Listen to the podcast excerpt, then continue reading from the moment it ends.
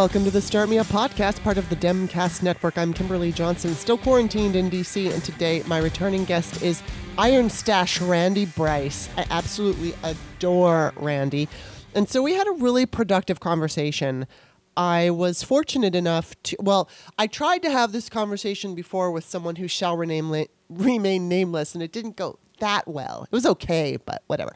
Anyway, what I wanted to talk to Randy today about is how we can unify the Democratic Party can unify with progressives and you know some of these never Trumpers like Steve Schmidt, who's become a Democrat. So uh, I wanted to talk to him and get his ideas about that. And and he's so genuine and such a good man. So I enjoyed my conversation with him.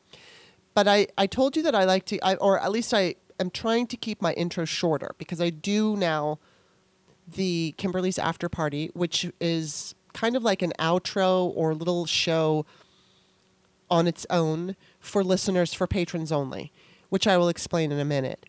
But I'm going to make this intro slightly longer today just because I have a, a, a, tiny announcement that I talk about a little bit more in the Kimberly's after party. But I'm just, I'm going to go with what I usually say, and then I'm going to stop myself when there's, you'll see. So basically, the Start Me Up podcast is independent. It's supported by listeners and it's woman run. I do not have corporate backers. Now, this is the place where I say I don't use advertisers. Okay, that's going to change. The show's going to get advertisers. I give you a little bit more details in Kimberly's after party. I'm not going to give you the details now, but soon enough, I'm going to announce it, and soon enough, there will be ads in this show. And as I said on Kimberly's after party, a girl's got to make a living. Other podcasters out there have advertisers. So I've got to jump on this bandwagon, and I have been invited to join the specific group Who's the group is awesome. So, FYI. Um, all right, so patrons are the ones who keep this show going, though, regardless of the advertisers. if you enjoy today's show, please take a look at the About page. You can check out some of my past guests. I'm very excited because I'm going to be talking to at some point. We haven't booked a date yet, but his name is James Reynolds. He used to be the. Uh, I used to work on Days of Our Lives as a police officer. He is the chief of was the chief of police. I don't even know what he does now, but I'll find out when I talk to him. He and I had a really great rapport on the show. I was a cop. He was, you know, the chief of police, and he's so super freaking cool. I love him. And we just had a nice Twitter conversation the other day. So he's going to be on the show probably either later in the month or early February. It just depends on his work schedule. So, anyway, yeah, if you like the show, check out some of the past guests. As I said, uh, they are a lot of them are listed on my about page. Um, but also, please consider becoming a patron for any dollar amount because, like for instance, if you sign up for say two dollars or three dollars a month and you decide later you can upgrade, then you could just upgrade later. But you could still support the show in the meantime. And the way that I do it is I do two free shows on Monday and Wednesdays and then I do two patrons only shows with Steph Walton, and that might be changing too because she's looking for a job. So I don't know what's going to happen there. But anyway, right now I do these patrons only shows with Steph, and we do those twice a month. And then, of course, I do the Kimberly's after party after every free show. So this is how it's going to work. If you're a patron for $4 or less, you get the two free shows and one patrons only show with Steph Walton delivered to your email box. If you're a $5 subscriber or more, then you get everything that I do delivered to your email email box. You get both of the free shows, you get the Kimberly's after parties, and you get both of the patrons only shows. So I think I've made myself clear enough. That's at patreon.com slash startmeup. You can sign up, like I said, for any dollar amount. You can always upgrade. You can also make a one-time donation by checking on the uh, or checking out the text in the Patreon description. I always include my email, which is attached to my PayPal, so you can use that. You can also find Start Me Up on iTunes, Stitcher, and wherever podcasts are found. So just please stop by iTunes and go to Apple Podcast, become a subscriber because it's free. And then while you're there, also please give me a good review if you like the show and a rating. So again, I always like to say you don't have to write a really long review. Just hey, I really enjoy the show. That's good. But it helps me. So I appreciate it. And I'm I'm always appreciative of all my patrons. Thank you so much. I love and adore you and you know it. All right, so please now enjoy my wonderful conversation with IronStache Randy Bryce. Welcome back to the show, Randy. Thank you. Great to be here. Every every time I say your name, I think about the fact that like Randy was the '80s popular hot boy's name. you know, because what brings what I think of is there was a movie called Little Darlings. Do you remember that movie? I do. It's oh, I God, do. it's one of my favorite movies in the whole wide world with Kristy McNichol and uh, Yeah. Tatum O'Neal and Matt Dillon, and he played Randy. And I was Mm-hmm. in love with Matt Dillon. I, ha- I had a crush for with uh, Kristen McNichol. yeah, so did my boy. I think every boy in America did. Hmm She was cute. I loved her, and and she's a lesbian, so she wouldn't care. I'm, just, I'm sure she's flattered though. oh my god, it's too bad that we scheduled the show today because there's like nothing to talk about. Absolutely nothing. Yeah, it's just been. It's been so boring. All, all weekend too, and yeah, nothing going on the past week. Um, okay, I obviously want to talk about current events, but um, one of the things that I want to get to a little later on is it's it's you know we've talked before.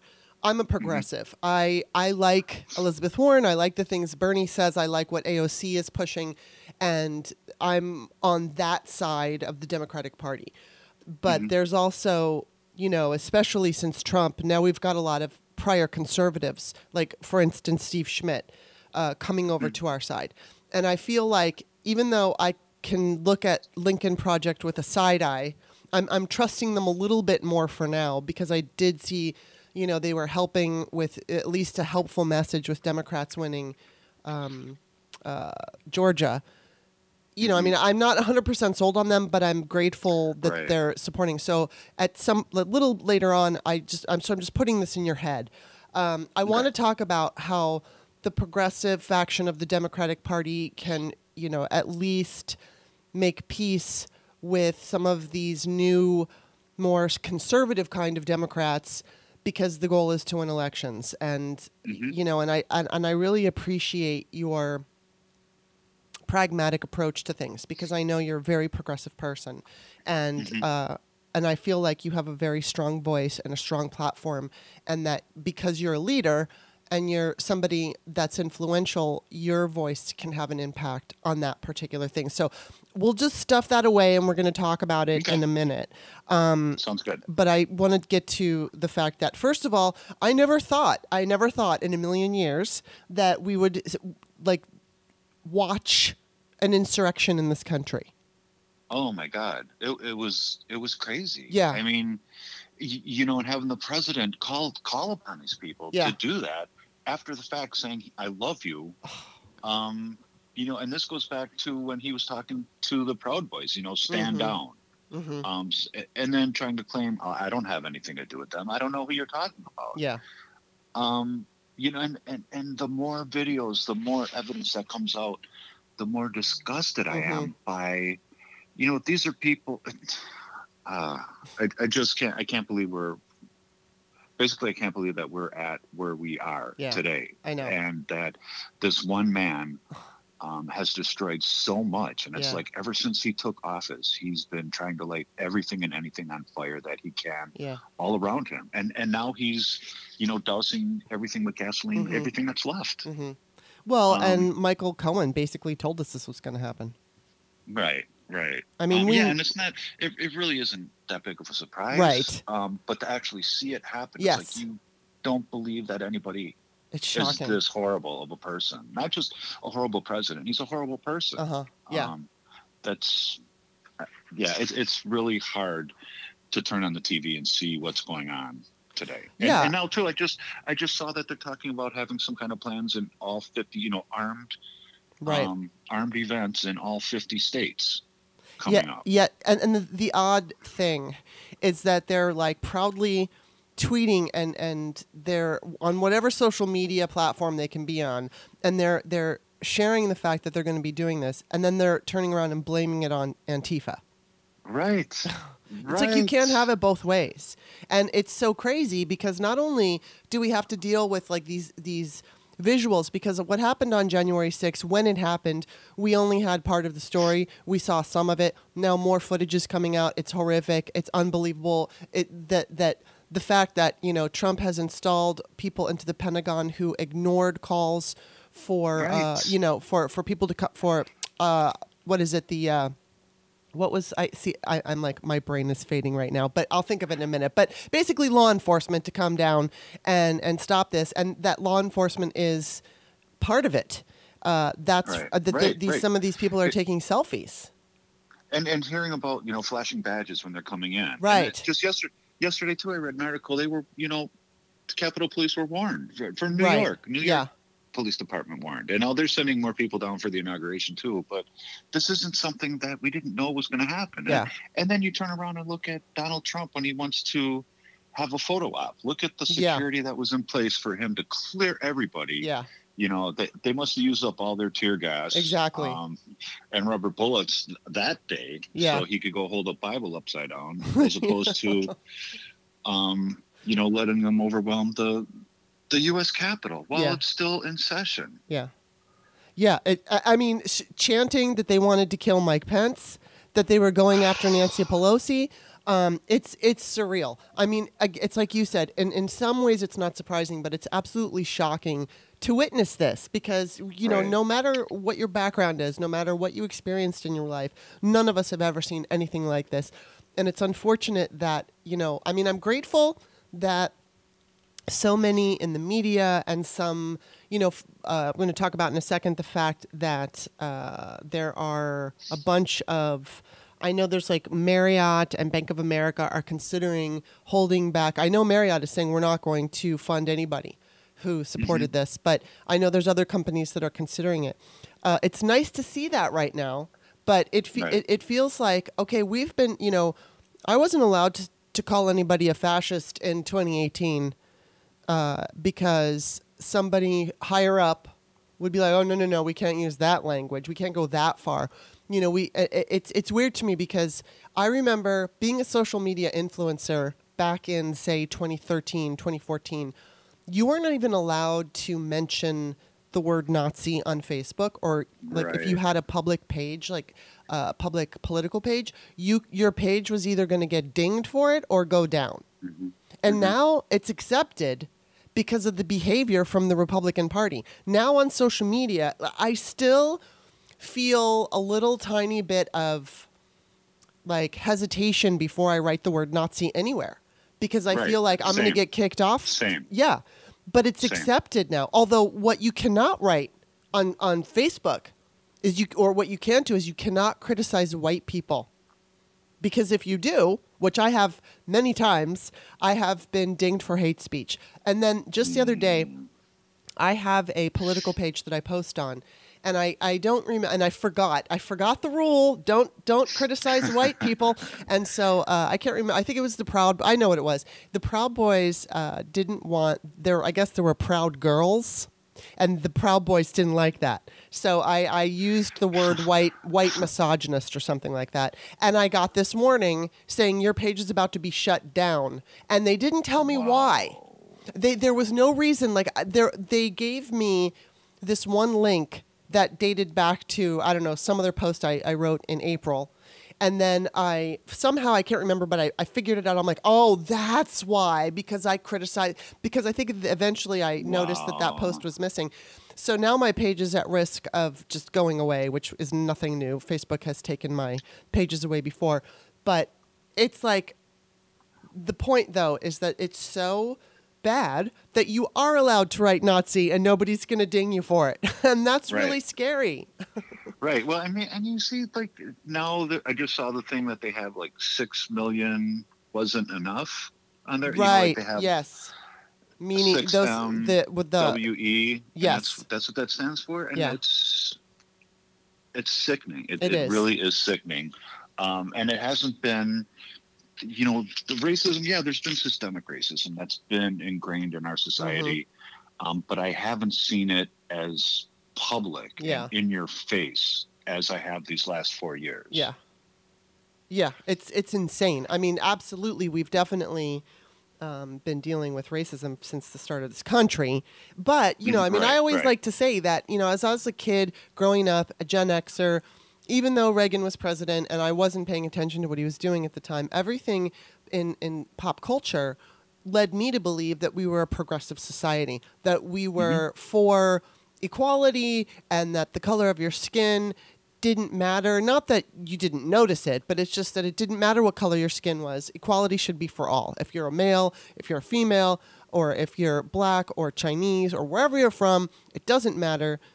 This is America, and we are a, a country that, you know, I kind of figured that, you know, there would be certain discrimination or bigots and stuff like that. But but what I figured was legally speaking, like the, the laws would be there to protect anyone uh, who might be treated unfairly. And I mean, I knew that at that point, like in the 80s, I understood that black people had it harder or immigrants had it harder. But I felt like we were on the road to fixing that. I felt like we were going to, you know, become this really progressive country. And boy, was I wrong. I mean, in some ways, we've done it. But on, you know, like we've passed marriage equality. We had the first black male president, and Right. you know we've done, and we've done, we've you know Nancy Pelosi was the first woman Speaker of the House. We've had some really amazing uh, progressive, I don't know, events happen, but then we also have dealt with people like Karl Rove, Dick Cheney, um, Newt Gingrich, and then we, you know, now we've got Trump, and we're taking, and it's like you said, the damage that's been done is massive. Mm-hmm. It's massive, and it's going to take, God only knows what. And I mean, are we going to go? I mean, at this point, I'd be happy to go back to where we were and then start pushing for progress. You know what I mean? Mm-hmm. Like I, it, where we were needed fixing, but but at this point, it's like a freaking dream compared to what's going on now, especially with COVID out of control. Right. Because all these poor people and, have and to. it's like it's like we just want to get as close to being normal Yeah. again as we can. yeah. Just you know, where people aren't afraid to come out of their houses. And yes. again, this is due to ineptitude on the Donald Trump administration. Yeah. It's just insane. So now I guess Pelosi, I'm not sure, maybe you know this better than I do. When did Pelosi give Pence 24 hours to invoke the 25th? Um, I thought it was I, I the talk that I heard was that they were giving him until Sunday night to do it, and then they were going to introduce the articles of impeachment on Monday. Okay. Um, I knew I know that they had them ready to go on Friday. I Okay. saw like Representative um, Omar had them had them written up. They're ready to go, and I think you know just waiting for t- for everybody to be on the same page. So I don't know if that has been um, held off or you know pushed ahead, like given a deadline hmm um, for whatever reason. If they're you know just solidifying their vote totals, Right. um, but yeah, I you know I, and and I'd rather. I, I mean, I'd like to see it done as soon as possible because Yeah. no, I mean the guy still has he still has a nuclear code. Exactly. He can still do who knows what. Mhm. Um, but still, so that's I think there's urgency, but it you know again it needs to be done right so that we don't look foolish by hurrying up and getting something done. Yeah, but I mean we've true. already we've already done it. We've, we've been Right. through this process before. You think it'd be easier a second time around? Yeah, and I guess part of the uh, impeach, and I, I'm assu- I heard part of it would be that he's not allowed to run for office ever again. Right. I mean, I don't know if he's and- going to be able to, but just in case he is, I'd like to have that put in there. Well, the, right. Right. And I think that's Here it is. I- Wait a I- minute. House, here it is. It's trending. House Democrats unveil article of impeachment against Trump. So does that mean that, the, okay, so they've unveiled it. Does that mean it's Right. it's going? yes. Okay. Yes. Um, and now they'll just have to. We'll have to see when, like when they meet to do it. to do a vote? Um, and then j- then I know it's going to take a while too Right. before like it goes to the Senate. But still, he'll be impeached a second time, which I think is the that's Right. the big story. And, yes. you know, and, and I'd like nothing more than to. After everything he's done, I think he needs to look over his shoulder after he leaves the White House for everything that he's done Yeah. to to hurt this country. And I, you know, and that should be lack of, you know, like Secret Service. Yeah. Why? I, I feel sorry for those guys. I know. I really do, especially him doing his victory lap, Yeah. you know, around the hospital I know. um, when he was he tested positive for it, making these guys sit in the same vehicle with him just Mhm. so he can, you know, pat his ego on the Yeah, back. with no mask. Right. Right. such an right. asshole. He's such a horrible human being, and I just can't even. I just, I mean, I don't know how many times I can say it, but I can't fucking believe that we're going through this. It's like, oh my god, Right. for real. And yeah, we need impeachment. Just, I think, for history's sake. Because, but Mhm. you know what? What's happening right now? Because there was that art. There's an article that came out in the Washington Post. Supporters of uh, Trump who stormed the Capitol um, to stop the ratification of Biden attempted a violent coup. Multiple European security officials said appeared to have had at least tactic support from some of the U.S. federal agencies responsible for securing the Capitol complex, which is really very scary because I don't know what that means for the incoming administration with these people that I mean I, I obviously the people who put who have been put in by Trump to the Pentagon should be removed immediately. Uh, Right. Anybody who's been put in by Trump needs to be removed. And then there was also the talk of his, and you know, ins- uh, the these people that he's just appointed to positions as, and not being voted in. Uh, that something Right, about right. them not being able to invoke that he didn't something about I don't know if this is true that you know those appointees or whatever are not going to be able to invoke the 25th anyway. But I think that was up to Pence to do it.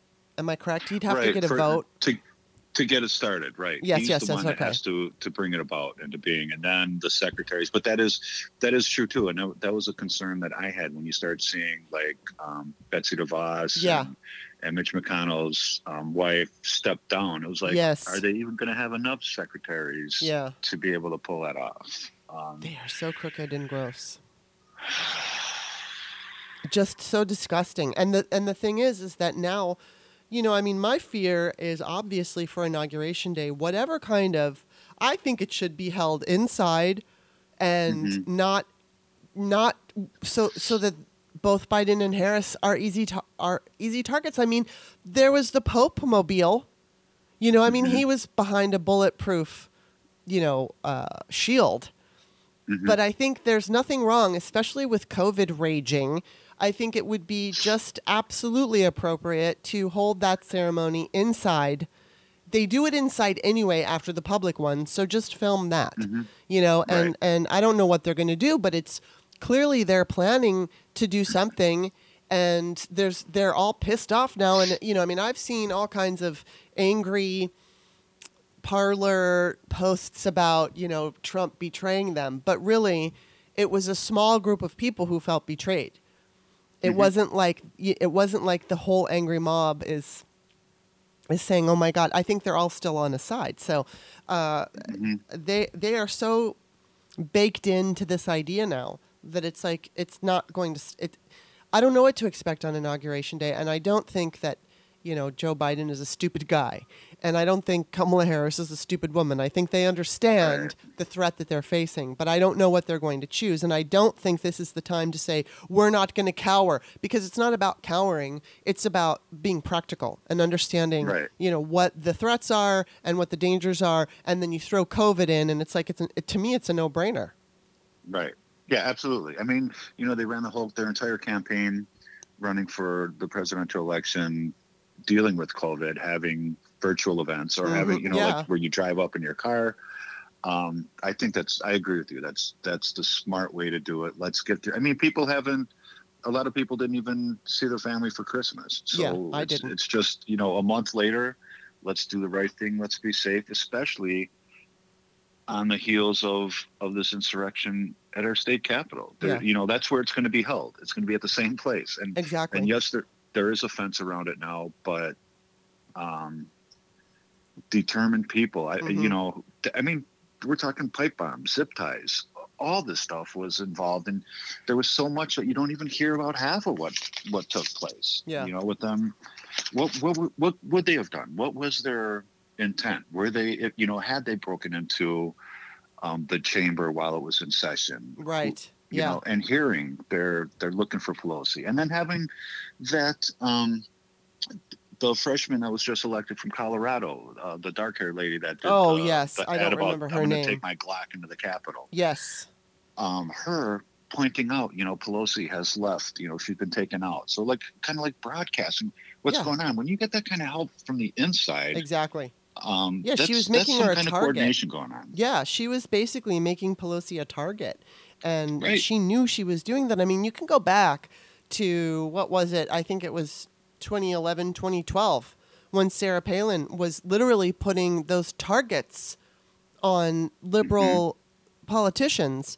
And then, of course, playing all like, oh, no, no. But that's what they do. That's what they're doing right Mhm. now. And it's Right. really, really fucking scary. Yeah. Just, I don't It know. is.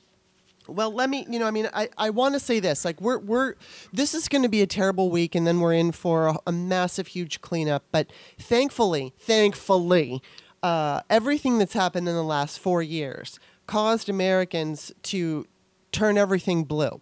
Now, we may Right. not have a strong hold on the Senate. We may not have the strongest hold on the House, but it's all blue. And so we've got two years right now. And, you know, I mean, I, I keep seeing, and I, you know, down my Twitter feed, I'll see the, you know, it, in the past, there's, you know, the first coup attempt failed, but the second one took.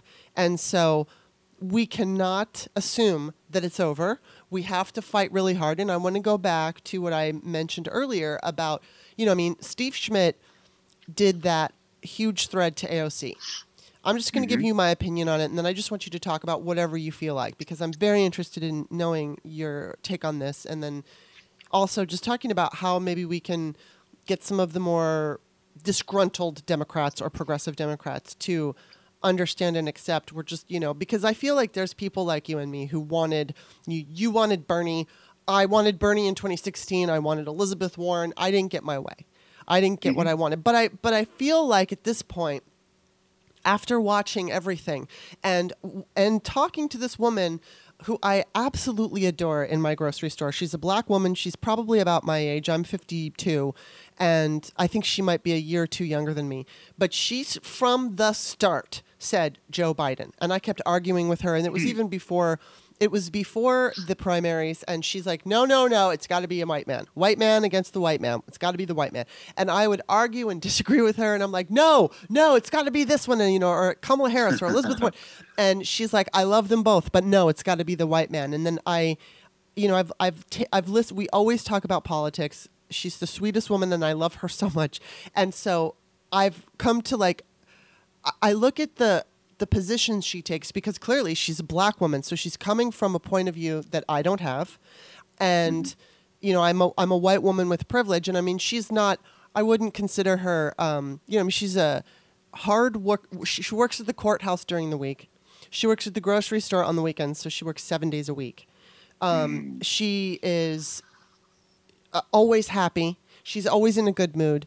And we always have a really amazing conversation. And I feel like she was right about Joe Biden. Even though he wasn't my first choice, second, third, or fourth choice, um, I do believe he was the man for that moment. He was able to convince some of these never Trumpers to feel comfortable, where I don't think they would have felt comfortable voting for Elizabeth Warren. And that makes me sad, or even Kamala Harris. It makes me sad to say that, but I feel like that's, you know, our country as a whole, that's what we have to consider. So, Steve Schmidt, who wasn't even always my favorite guy, I mean, I always liked his words, and I still do. He was on my show, and I felt he was kind of condescending. uh, not so much uh, when he's on MSNBC, but when he was on my show, he was a little condescending and blamed Trump on Democrats, and I was taken back by that.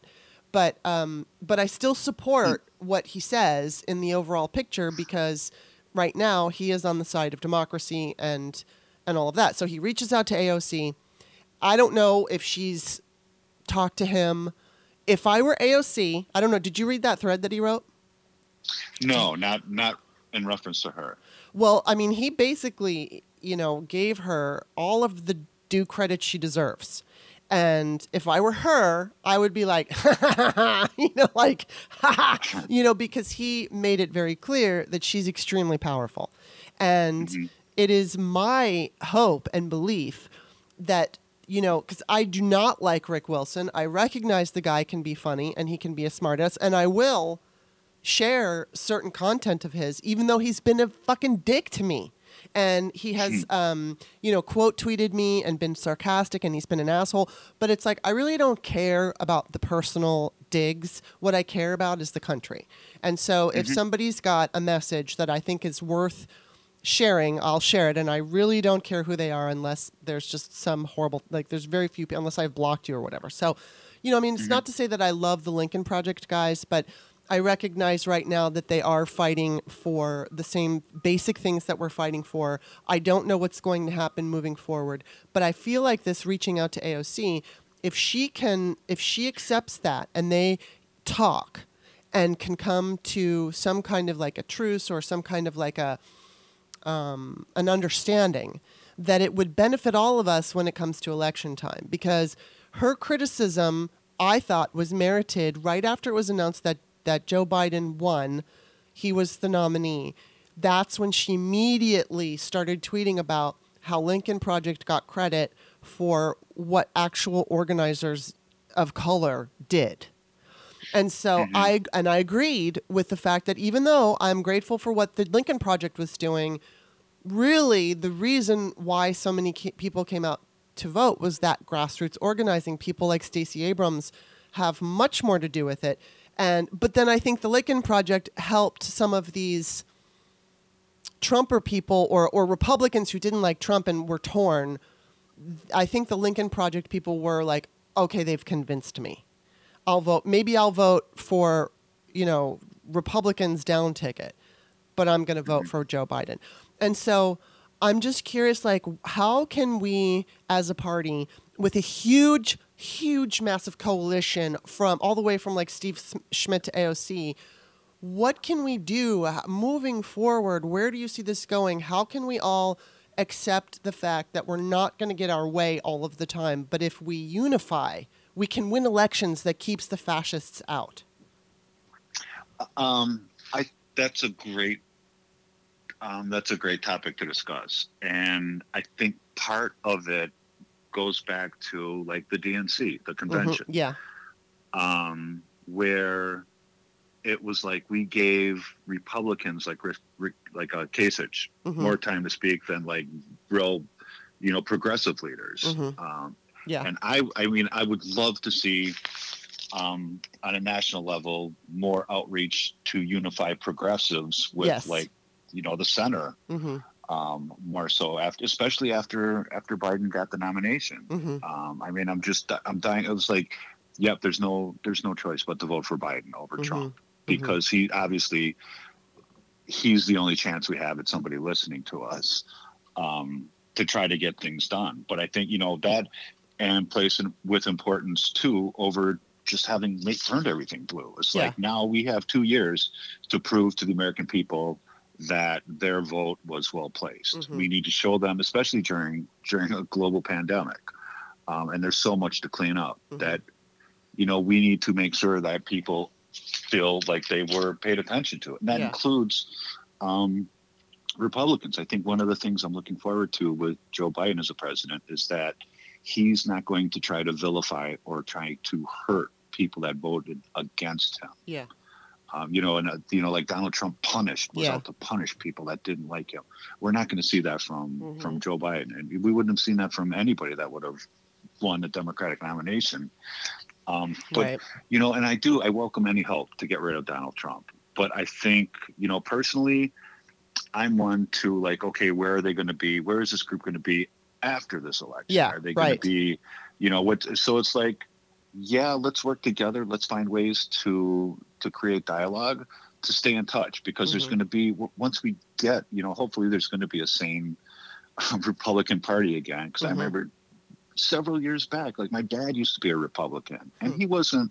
It wasn't this ex- these extreme views, Right. you know, now that they have with this QAnon and all this other Right, stuff yeah, going that- on. Um, Um, but and, you know, you could sit down and you could talk, and they were like, Yeah. you know, conservative. They were more.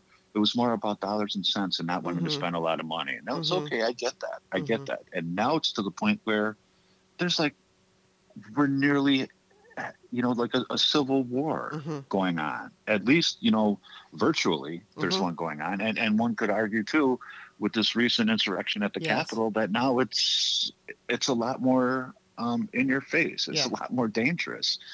Um, so yeah, it's great to have Republican voices that can speak reason hmm to people that you know that had reason and and did that don't believe they want to believe in something sane hmm um, and I get the fact that not everybody is wants to vote Democratic line, whether it's you know like your religious beliefs, you Mhm. you believe um, like pro birth or or Mhm. whatever your issue is. I get that, and and we should be able to to argue things to Mhm. to debate points, hmm um, but do it peacefully, like it's been done for so long. hmm Yeah.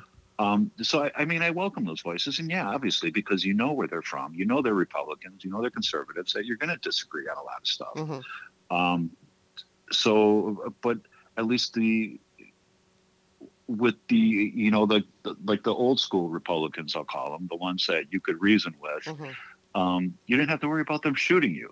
right. Um, Yeah, so that's I, so I mean, I sad. Oh welcome my I welcome that kind of discourse. Yeah. And I look forward to it. And just, yeah, if we can work together on something, great, let's do it. Because that's going to, you know, the next time we walk into a room and we're coming from opposite sides of the aisle, we're like, hey, we we talked, we got through that Yeah. thing before. And, and we know we can work together. We, we know we're going to have differences. Um, but let's so let's work together where we can find things to work together on. Mhm. Um, but then again, I mean, before we're going to talk about like you know the Democratic Party welcoming in welcoming re- uh, Republicans, and I'm all for you know big the biggest tent we can get, Mhm. but let's unite our own people Mhm. first. People Yeah. that feel within the progressive movement that feel like we're being ignored now, and Right. I think a lot of things can be done by the way that that uh, President-elect Biden picks his cabinet, the people Mhm. he picks for that. Um, it was great seeing a union guy, you know, Marty Walsh, Department of Labor, hmm um, and Deb Haaland for the, the Department of Interior. I don't think a better person could have been picked for for that job. hmm Yeah. Um, but let's, you know, and it's diverse too, which is Yes. really great to see. So Yeah. let's let's get. I want to see more people, more progressives welcomed in and, and Yeah. felt like, yeah, you're part of this party too. You helped us get here, and hmm I mean the way that you know after after Bernie, um, after Bernie suspended his campaign to to go, you know, and Mhm. campaign again for for the nominee. I think it, it's great to hmm see. It's like let's all the things are there to help us unify. We just have to pay attention and welcome the people in.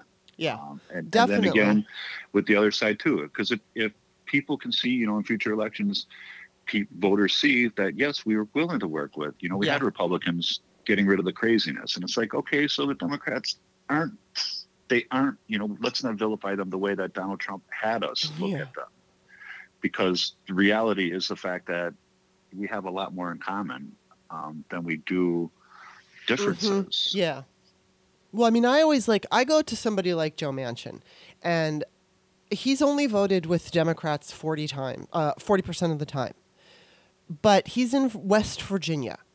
He has Mhm. been reelected and reelected. I, I disagree with the idea of primarying him with someone more progressive or, or more liberal, just because I think that there's the opportunity for him to lose and then a Republican gets in there, and that's 0% of the time. So, on mm-hmm. many of the important things, and I'm not going to say all, but many of the important things like healthcare, Manchin votes with the Democrats.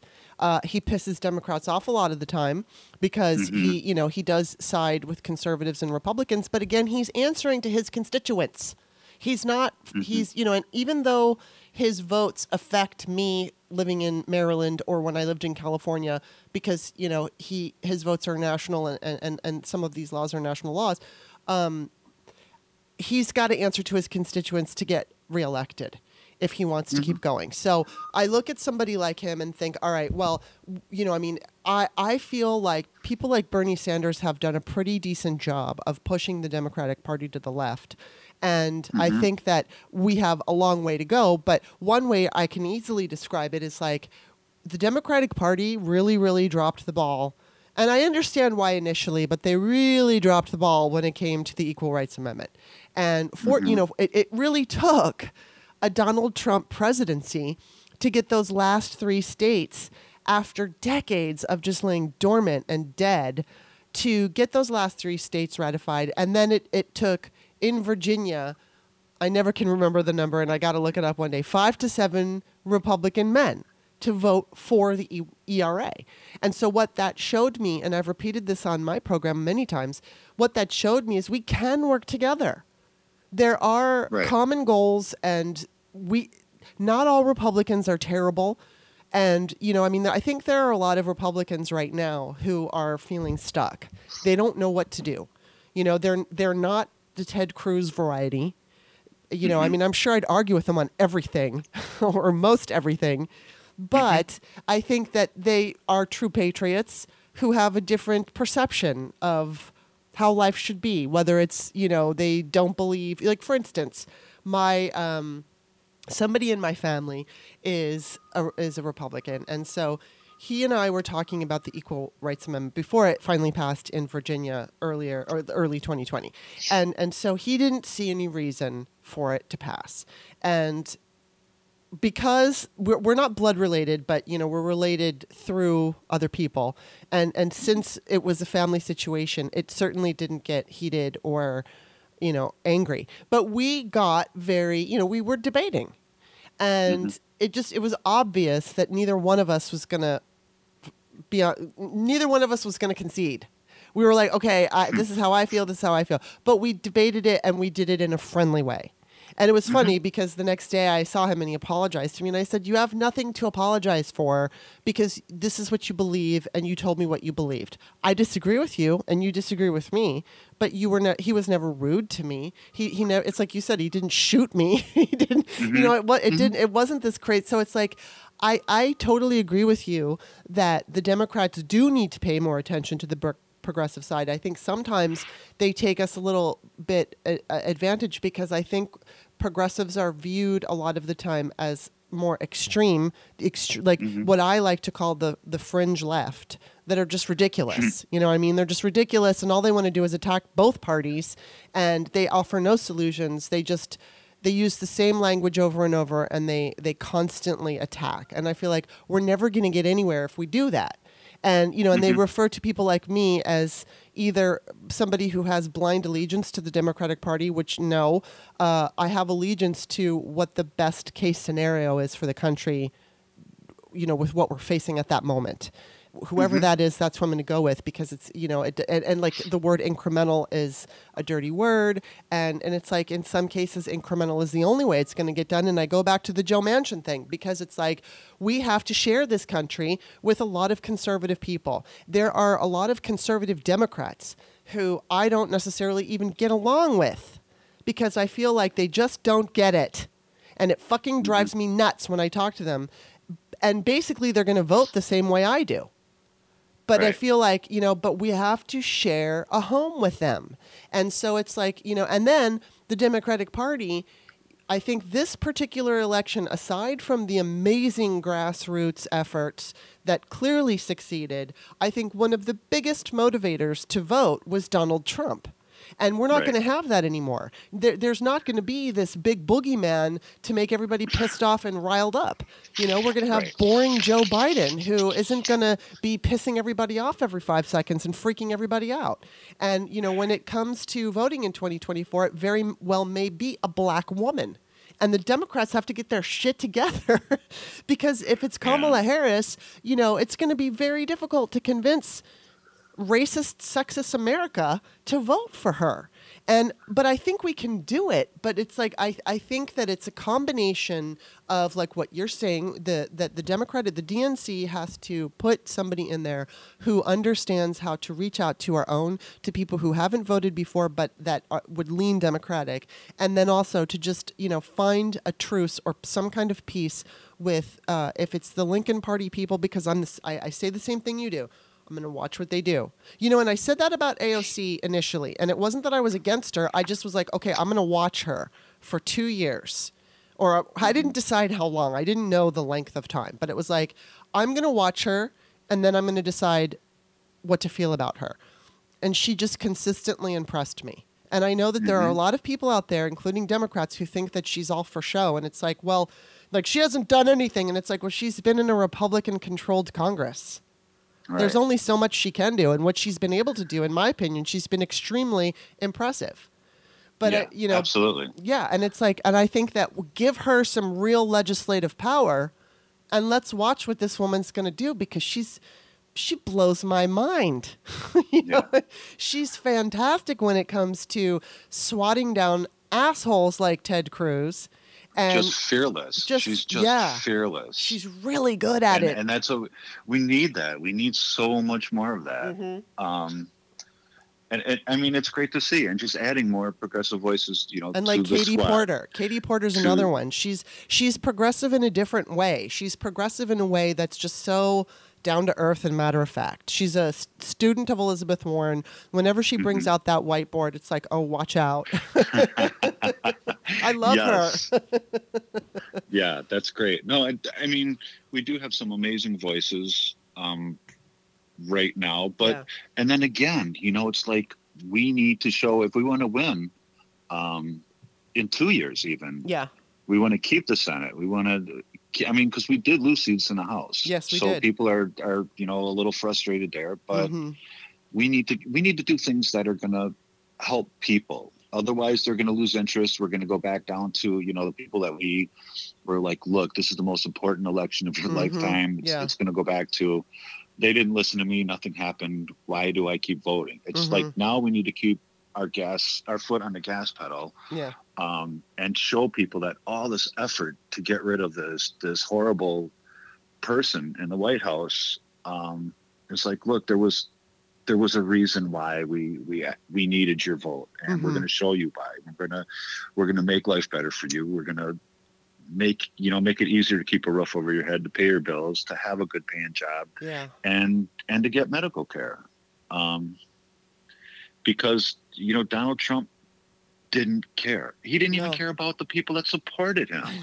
having these huge rallies where you know people are meeting in person so Mhm. now it's time to let's show everybody whether you know no matter who you voted for whether you voted for a democrat whether you voted for a republican or if you voted independent Mhm. let's let's show you know as democrats we have majority everywhere let's show this country that we really are about helping working people and if we don't do it now i think we're going to get our, our backsides handed to us in a couple of years I agree, and that's what really freaks me out. I mean, I hate going from, you know, five seconds of cheering, we won, to okay, now yeah. we're, you know, I mean, we've already, we've still got COVID hanging over our heads. At least, yes you know, we're in the tunnel and we can see the light, even though we're still kind of in the thick of the tunnel. It's still kind of dark where we are, but the light is there. And, Mhm. you know, that's, I'm grateful for that. And I know that once Biden gets in, the rollout will be much, will be smoother. And it's not even that it's been so horrible. There's been sna- snags and snafus along the way. Um, Mhm. But that's kind of to be expected, uh, especially with Sure. Trump in charge. But with with Right. anybody, because it's like this is this this vaccine came so quickly, and it has to be distributed, and it's such a difficult job to do in the first place. So, but I think it will run sm- more. It'll be more smooth with Biden in, and then it's Mhm. just going to. You know, I mean, uh, we as Democrats, especially Democrats who have bigger platforms, I think we really have to encourage the participation. And I'm hoping that young people who have been through this, not, they've been through school shootings, they are dealing with ridiculous amounts of, of college debt. They've now got COVID that they, you know, will have to remember for the rest of their lives and how mm-hmm. this particular administration handled it. There's so many terrible things that I think young people might, and I hope, be motivated a little bit more than they have been in the past because it's just so easy to write everybody off as crooked and corrupt and it's just easier to say that than to go vote and Mhm. you know and to say all right well we may not get our way this this first time we vote and we may not get our way the second time we vote but if we just keep voting and we keep adding to the voter pool that eventually we can make a difference because I, I think you know I mean when you take a look at the amount of people even in this election even though this was a historic turnout uh, there was still a huge part of the population that didn't vote. Right. I don't understand those people, but I feel like you know we need to be reaching out to them all the time, and I think that if if if if, if Democrats who have, like I was saying, you know, influence and any kind of say, if we just keep pushing for this, if we just keep pushing to be engaged and to vote blue, because I understand, I understand the frustration with certain progressives that if you say vote blue no matter who, it it basically means that you are kind of like blind allegiance to the party and you're not questioning. No, but what we Mhm. have to do is we have to be paying attention the day after the election and every day after that instead of just showing up at the last minute to vote. And everybody starts like the unfortunately the Green Party only comes out and starts, you know, having any kind of say in anything in a massive way um, at election time. Right. I don't hear from them during the rest of the, you know, in, in between elections. I'm just, I mean, I don't follow them. So, I mean, they're not, but I mean, it's, they haven't been able to catch on. And it's because I think part of my frustration, you know, I have frustration with, with conservative Democrats or conservatives, but my frustration with some, and I'm going to always call them fringe, or even some typical progressives, is that they don't they a they don't vote in every election and they don't take it upon themselves to call their you know legislator legislators. Some do but some don't. So it's like i get your frustration but we have to stay we can't just come up every 4 years and start screaming this is something we have to do every freaking day whether it's Yeah. putting pressure on elected officials on twitter or writing them letters or calling them because if people in power don't feel the pressure they're not going to do a damn thing Right. Right. Nothing. I mean, working people haven't been. We didn't get the eight-hour workday by kindly asking. Yeah. "Hey, I only work eight hours a day, please." Right. exactly. Exactly. We have to let them know that we are, you know, we're m- much bigger crowd than they are. Where there's a lot of mm-hmm. us, and we're paying them. You know, I mean, I heard this at the Capitol, and I hated it. But they're like, "We're paying you. We're paying you." But the truth is, we do. Our taxes pay mm-hmm. our elected officials, and they work for us. And so mm-hmm. we elect them to do this job. And if they don't, I mean, again, I go back to AOC. Look, her constituency overwhelmingly reelected her. So they love what she's doing. And, you know, on the other hand, there are elected officials, like, for instance, my podcast partner, Stephanie, was running for city council in Oakland. Now, f- unfortunately, she had to deal with COVID. She was a first time candidate. She hmm. had to do it during COVID. She's so energetic. She's so exciting and fun and infectious. She's got this infectious personality. And perhaps if we didn't have COVID going on, she might have had a better shot. But she was up against an incumbent male Democrat who was using misogynistic language when speaking about her, and he was a basically just a dick and you know and she lost that election. And you know she might have lost just because people have a tendency to fill in the the incumbent. Oh, okay i'll just fill in this you know they don't know who they're voting mm-hmm. for. They see a d after their name and they assume. Well not all d's are the same and and so it's like it, I mean I wish that somebody like Stacey Abrams would run the DNC, but I think that she's going to be running for governor in Georgia. But I want I, I would love to have somebody with her kind of energy, know-how, and understanding of things. You've got this woman who was cheated out of her seat in in Right. Georgia and turned it around to what she did was phenomenal. But it's what the Democratic Party needs to do all the time. We need people like her to make sure we're going in the right direction. And I mean, I think we did a pretty good job. I think it might have been better, um, but I'm going to take it, I'm going to celebrate what we have. And I just, my whole thing is that I want progressives, I want everybody on the spectrum in the Democratic Party to be able to come together at election time, even if we don't get our desires filled.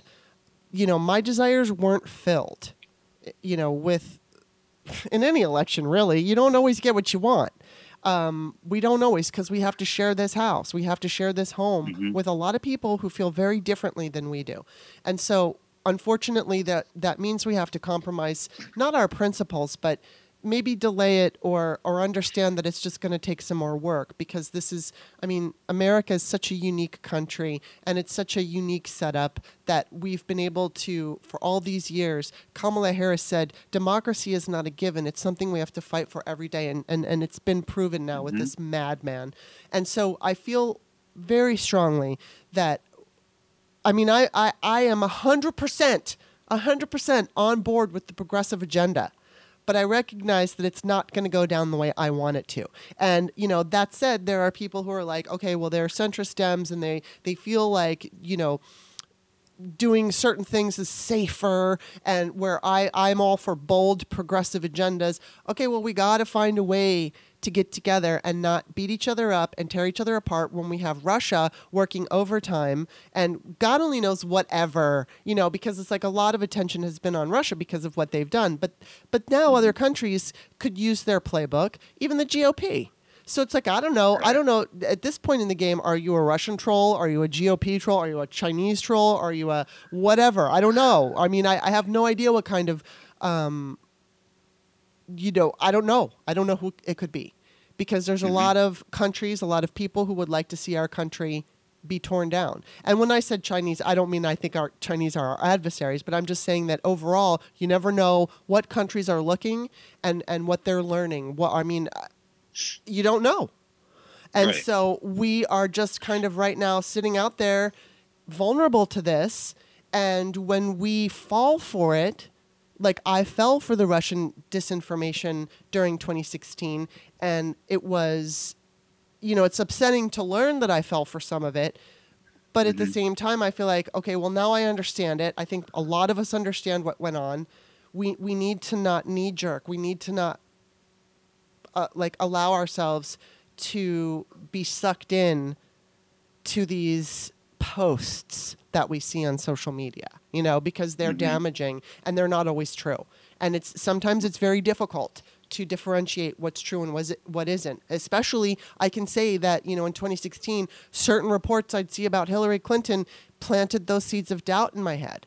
And i Mhm. was just like hmm hmm. And i look back and I, and, and all of that was bullshit you know, it doesn't doesn't mean I think Hillary Clinton is like the best person in the world, but at the same time, I didn't give her the credit she deserved because I had all the because Russian disinformation was causing me to doubt her.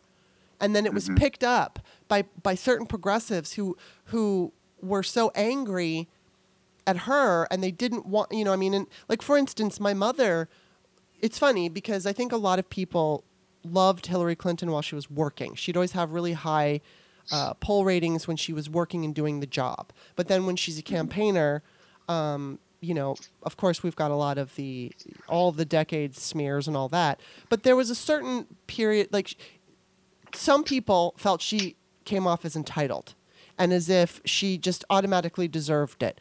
And I'm not saying she did. I'm just saying there were certain people who felt that way. And I'm, my mother would talk about sometimes her her attitude and the way she came across. And but again, my mom was also falling a little bit for this disinformation. And it's like now we can both look back and say, all right, regardless if she was your first choice and all that, uh, the amount of bullshit that, that was out there caused people to change their perceptions or it altered their perceptions. And I and, and so we can't afford that anymore. We just can't afford it and you know we're allowed to criticize our you know elected officials and absolutely think we should i think we should criticize the press when they fail to Mhm. accurately like with with certain choices of headlines especially their misogyny or the both sides crap i think we should be, Right. always be calling them out um, we should Mhm. call out democratic whether it's candidates or politicians for for whatever it is that they may be doing or not doing that is is you know they need to be working for the people period but it's Mhm. like then we s- the, um, but we also have to be mindful about like I always come back to in an election season, you know, I, I, I look at AOC and what she said after Joe Biden was named the candidate. She did not do it three weeks before the election. She didn't Mhm. criticize the fact that Lincoln Project was getting all this praise while, you know, people of color on the ground doing really hard work were being ignored. She she waited and that's what I think we need. Like sometimes you just got to put aside, you know, your beef so that we can win. And then as soon as we win, then let's go, okay, it's just like they do in football. They go back and they look at the play and they figured out what they did right and they figured out what they did wrong. And the goal is not to point fingers per se, but to say, here's how we can improve next time. hmm And that's all. That's what I want. hmm Yeah, um, I, I mean, it'd be nice to just to look at all, like all the different races. There was after this past election when we lost a couple of house seats, it was like there was like blame being pushed everywhere, Mhm. and it was like I, I don't think it's like one size fits all. It was Mhm. like let's look at the district, and I mean, it was great to see progressives that ran on um, very you know progressive ideals that get reelected again. Yeah. And you know, then there were other tough districts, and it's. I think what it comes down to is finding a message that people are going to resonate with Mhm. for the things that that you know electing representatives that care about the people, Yeah. and you're going to see that in how they interact. That they come back to you know after getting elected, are they coming back having town halls? Are they listening Mhm. to people? hmm um, being able to explain. I mean, even though I might disagree with somebody, I could explain why I have the position that I do and how I feel it's going to help them out. It's Yeah. nothing. There's been nothing about you know like a, a donor or a, a group that would um, you know like contribute to me that I would sell out constituents to. It was like, look, if you're it, if you want to, this is how I'm running my campaign. These are I, these are values that I have. If you want to help me, help me, and let's do this together. But Mhm. don't give me don't give me some kind of support and expect me to change hmm my message or my values because of that. And Right. I wish we had more, you know, more people that that ran for office like that. We had a lot of really good candidates that that did make it through in 2020 Yeah. um, for whatever reason, running in a you know gerrymandered district. But I think we, you know, and that's one of the goals we need to work towards too. Like Mhm. you know, Yeah. Stacey Abrams has done just such a phenomenal job in Georgia getting people to Mhm. vote. Um, and uh, you know, another thing we need to do is is overturn Citizens United. Yes. And money's such a huge issue too, Yes. and that's gonna, you know, that'll take away the bribery in, in politics, and it can help get representatives back to working for the people that elect them. You Mhm. get that money out, and, Mhm. and it, it should be like one person equals one vote, not you know one million dollars can Right. can change the mind of thousands of voters. mm-hmm. So, are you ever going to run again? Um, it's a it's a possibility. I, I mean, like this last cycle, I felt that because I was I'm in a gerrymandered district Yeah. um, that was drawn up for Paul Ryan. I was like, I'm I'm not gonna bang my head against the wall Yeah. um, and try to do that again. I just want to do the most good where I can. So that's why we Right. you know we were running with IronPAC and helping some really good progressive candidates throughout the country. Um, try to help them out. And uh, Reverend Warnock was one of them, which was Mhm. great to see Yes. what happened in Georgia. It really was amazing. I'm so Um, grateful. I'm yeah, so that- grateful. yeah. Um, so it, it was like I can do more good helping more people Right. than just me trying to run because it was, you know, when I ran for Congress, it wasn't just about an election. It was part of, you know, my involvement with furthering a movement yeah. and just getting more people to feel like, yeah, I can. And, and I mean, that was one of, that was something that um, was really great when I talked to candidates this last cycle. Um, were like people that were like, you know, you, you know, your race helped make me feel like I could win this. Mhm. Um, Wow. And just like a, an everyday person Mhm. running for office, like Mondaire Jones, Mhm. talking to him, we, you know, supported him too. And that's what we need. We need more people that feel the pains of, Yeah. you know, just trying to survive, just trying to make it, to make those decisions. That's where you'll get somebody like a fearless person, like an AOC, hmm to come in. And it was like, look, I've lived this. Mhm. I, I know what it's like to have to struggle. Um, and I'm running to help those people. hmm And you can just tell the authenticity Mhm. of of a candidate as opposed to somebody that you know like that that senator Loeffler who's just like an animatron When Yes. it was like she's not here for anybody No. except for herself Yeah. um so that's why I, I want to get more candidates like like that that Yeah. you know more bartenders more construction workers more Maybe you should run the DNC. Well, I would love. I mean, I totally get what you're saying, and I and I do agree with you that uh, wherever you're going to have the most power is where I would like for you to be. But it would be wonderful to see you as an elected official, and and I say that because I, f- you're one of those people that you can feel the authenticity. You truly do fight for the people. You are one of us, and you've been through stuff, and so you would not let go of your values because you got power.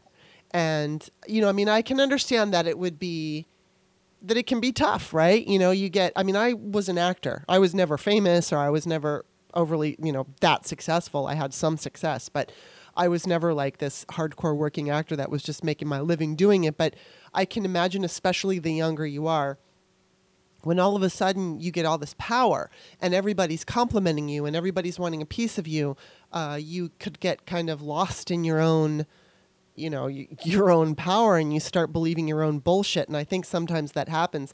But you're the kind of person that that's not going to happen because you've just you've you've had enough life experience to understand that it's not it's that you're not just going to fold like you said to a donor mm-hmm. or whatever. And so i would love to see you run again but but i would i would absolutely prefer that whatever position wherever you have the most power that's where i want to see you. Because you are genuine and you do care and we need more people like that in politics no matter what their position is just so that we can you know because we have to win elections. We're just democrats have a very it's unfortunate that things happened the way they did, especially with Trump, because whether it was certain Democrats, whether it was people in the media, or obviously Republicans who refused to accept the reality of who he was. You know, it's not a big surprise. Now they're finally using the word fascist fairly comfortably, but they, you know, we were all screaming fascist from the escalator. You know what I mean? Ride. From, you know, we're like, right. no, this guy is not good. And, you know, we absolutely didn't, we knew he was going to be bad, but I think that he's, I, in some ways, I'm grateful uh, worse things didn't happen. Um, Mhm. But at the same Mhm. time, so many terrible things have happened. Eh, We can we can use these terrible things as learning tools. We you know he obviously pointed out what was not strong enough. Uh, these these they weren't rules or laws, but just tr- traditions and norms uh, were always upheld, even by somebody like George Bush. So we, we took them for granted. And it, it seems now that we have to, you know, whether it's a, a constitutional amendment or some kind of Supreme Court ruling or something, we have to be we have to have certain rules in place so that somebody like Trump can't come in and just start killing democracy as easily as he did, and unfortunately, with the help uh, of certain Democrats, because they were too afraid to use certain words, or are we were were too afraid to be bold. It's like I don't know what they were afraid of. The Republican Party was acting like lunatics before Trump came along, so when Trump came along, it just made them even more crazy and more emboldened. And you know, it should have. This all should have happened with uh, when when uh, what was it the the both uh, or the very fine people on both sides, Oh, yeah. Charlottesville. Charlottesville. That's when yeah. it should have happened. All the stuff that's Right. happening now, as far as you know, uh, now I think big companies like Marriott and Bank of America, they're saying we're not going to give people money who support the insurrection. That should have happened then, right. you know. But Yeah. but okay, we're a little late. But I we need to remember this. We need to remember. Yeah. So anyway, well, yeah. Or, I, I mean, and I mean, just think too, like if if Twitter would have done something yes, to Trump's account, you know, way back when he was obviously breaking rules too, Mhm. and no, because he's the the leader of a country, he was given preferential treatment, Mhm. which is just ridiculous. Yeah, it is. I know Ang- Angela Merkel is kind of upset.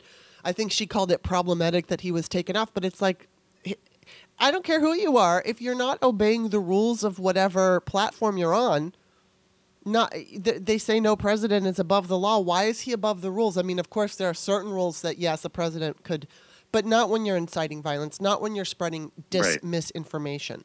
So I'm going to have to go ahead and disagree with uh, Angela Merkel on this one. Right. right. Um, but anyway, well, before we go, is there anything else you'd like to add? No, I just uh, um, it was just always great to talk with you. Well, I, I love Um, talking to you, and you're such a. I don't want to belittle you, but you're so sweet. you have a sweet nature. You have a fighting nature, but I can hear coming from you like a sweet, gentle man, and I yeah, appreciate we it. just we, there's I mean there's so many people that are hurting, Yeah. and I mean yeah, there's there's plenty of anger, but um, you know that's gonna get safer once you step inside the ring, and Yeah. um, just you know other than that, it's just helping as many people and just pass around a microphone. If anybody that has a platform, and there's you know people that are hurting, whether it's a GoFundMe, you know this the new healthcare system that was Right. put in place under Trump um, or whatever it is. People just need to feel like they're like people care about them, hmm and just it, it's so easy to do right now, and it's so sometimes it seems so hard to find, especially with everybody in, in lockdown hmm um, Yeah, and not having access to their family, and that's just I know that's. that's all that's all it is. It's just caring and just being really pissed off at, at what's going on and um, you know, saving the energy for for the fight once you get in the ring and, Yeah. and giving it all you got. And you can get knocked down, get back up and, and just keep swinging. Yeah. Um, so it's a little bit of a rest period now, just waiting for, you know, let's get the inauguration, let's get Joe Biden in the White House, hmm Donald Trump dragged out if need be. and then let's push for issues that are going to help people. And it's going to take, you know, a combination of working with elected representatives Yeah. that are that have been elected, as well as activism. It's got to be like an inside out um, combination to be able to get things done. And Yeah. I'm, I'm looking forward to that. I'm optimistic that we are going to do things, and I, I'm ho- very hopeful that it's going to be enough to keep a majority everywhere in two years. Yes, please, please. well, Yes. thank you, thank you so much for uh, for coming back. I love talking to you. Why don't you tell everybody where they can find you? Okay, on Twitter, it's IronStache, I R O N S T A C H E.